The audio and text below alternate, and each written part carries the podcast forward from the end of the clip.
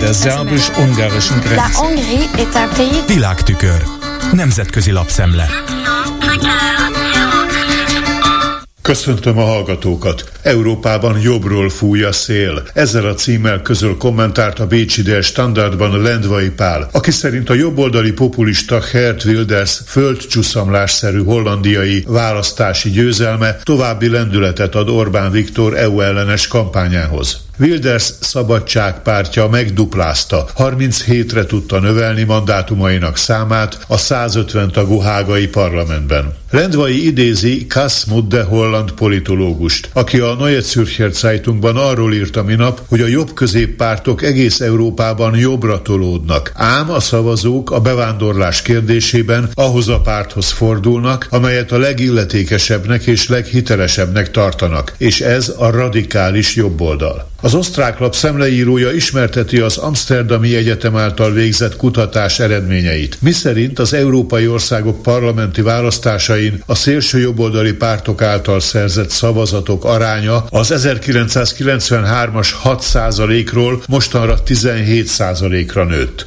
Ha ehhez hozzávesszük a baloldali populista pártok híveit, akkor az összesített populista szimpatizáns részarány eléri az egyharmadot. E felmérés értelmében Magyarországon a bevándorlásra kritikusan tekintők aránya 50 százalék, ami összevetésben kiugróan magas. 13 év hatalomgyakorlás után az Orbán Viktor vezette Fidesznek a média csak nem teljes ellenőrzése mellett sikerült megerősítenie az idegen ellenes nacionalizmust, állapítja meg Lendvai. Szerinte Wilders győzelme Orbán EU ellenes kampányát is fellendítheti. Vladimir Putyin legjobb európai barátja az Európai Tanács elnökéhez, Charles Michelhez a minap intézet levelében a migrációs politika mellett az Ukrajna támogatása ellen irányuló frontot is megnyitotta. Lendvai Pál elhamarkodottnak tartja Michel budapesti látogatását, ami megítélése szerint azt mutatja, hogy Orbán vétó fenyegetése működik. A gyengeség sokat mondó jele önmagában már az is, hogy az Európai Tanács elnöke az Ursula von der Leyen Európai Bizottsági elnök ellen irányuló országos plakátkampány dacára hajlandó volt találkozni a túlfűtött öntudat által hajtott magyar miniszterelnökkel, írja. És úgy vélekedik, a befagyasztott EU támogatási pénzek fokozatos feloldása alig ha lesz elég arra, hogy érdemi engedményekre vegye rá Orbánt. Tekintettel az ártalmatlan magyarországi ellenzékre és a megosztott Európai Unióra, a magyar autokrata, a demokratikus Európa robbantómestere szemmel láthatóan nagy elánnal folytatja mesterkedéseit, állapítja meg Lendvai Pál. Ehhez kapcsolódóan távirati stílusban arról, hogy Viera Jourová, az Európai Bizottság Magyarországgal szemben rendszerint erősen kritikus cseh alelnöke, a Reuters tudósítása szerint tegnap azt mondta újságíróknak. Nagyon intenzív diplomáciai erőfeszítések történnek annak érdekében, hogy Orbán Viktort rávegyék, adja fel vétó fenyegetését az ukrán csatlakozási tárgyalások megkezdésével szemben. De azt nem tudja megmondani, hogy siker sikerrel fognak-e járni a decemberi EU csúcs előtt.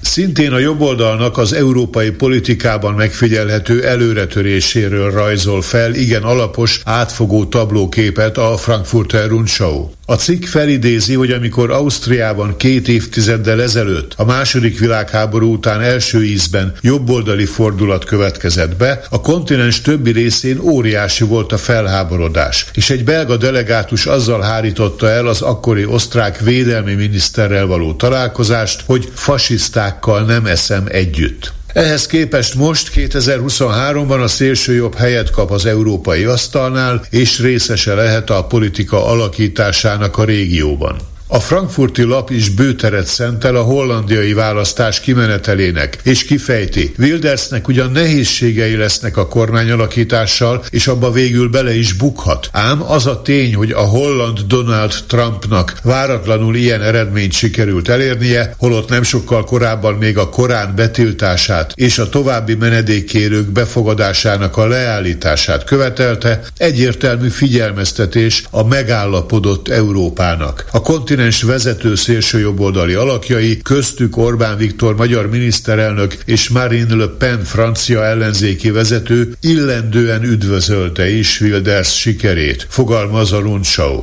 A nap kiemeli, hogy Hollandia példája csak a folytatása annak a jobbratolódásnak, ami más európai országokban is megfigyelhető. A szélső jobboldal Olaszországban hatalomra került. Magyarországon kiterjesztette az uralmát. Finnországban koalíciós pozíciót tölt be. Svédországban de facto kormányzati partnerré vált. Görögországban bevonult a parlamentbe. Ausztriában és Németországban jelentős sikereket ért el regionális választásokon. Szlovákiában a szélső jobboldali szlovák nemzeti párt koalíciós partnerként támogatja azt a populista Robert Ficót, akinek szélső baloldaliak a gyökerei, de ellenzi a migrációt és az LMBTQ jogokat. Tény ugyanakkor olvasható a német áttekintésben, hogy idén vereségeket is elszenvedett az európai szélsőjobboldal. A legnagyobb súlyú Lengyelországban következett be, ahol a centrista ellenzék kiszorította a jog és igazságosság pártját, amely a szélsőjobbos gondolkodás egyik támasza volt. Spanyolországban a Vox elnevezésű populista párt elvesztette parlamenti mandátumainak több mint a felét. Elemzők felhívják a figyelmet arra is, írja a Frankfurter Rundschau, hogy a szélső jobb ott is befolyással bír a politikára, ahol nincs kormányzati pozícióban. Megmutatkozik ez például a klímapolitikában. A szélső jobb azzal állítja pellengérre az ambiciózus klímaígéreteket, hogy azok károsak a munkásosztályra nézve. Ez megváltoztatta az éghajlati kérdésekről Európában folytatott vitát, és részben lelassította a zöld fordulatot.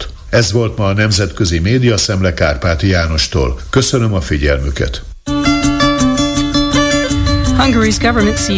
Der szerbus-ungarischen Grenze. Nemzetközi lapszemlét hallottak.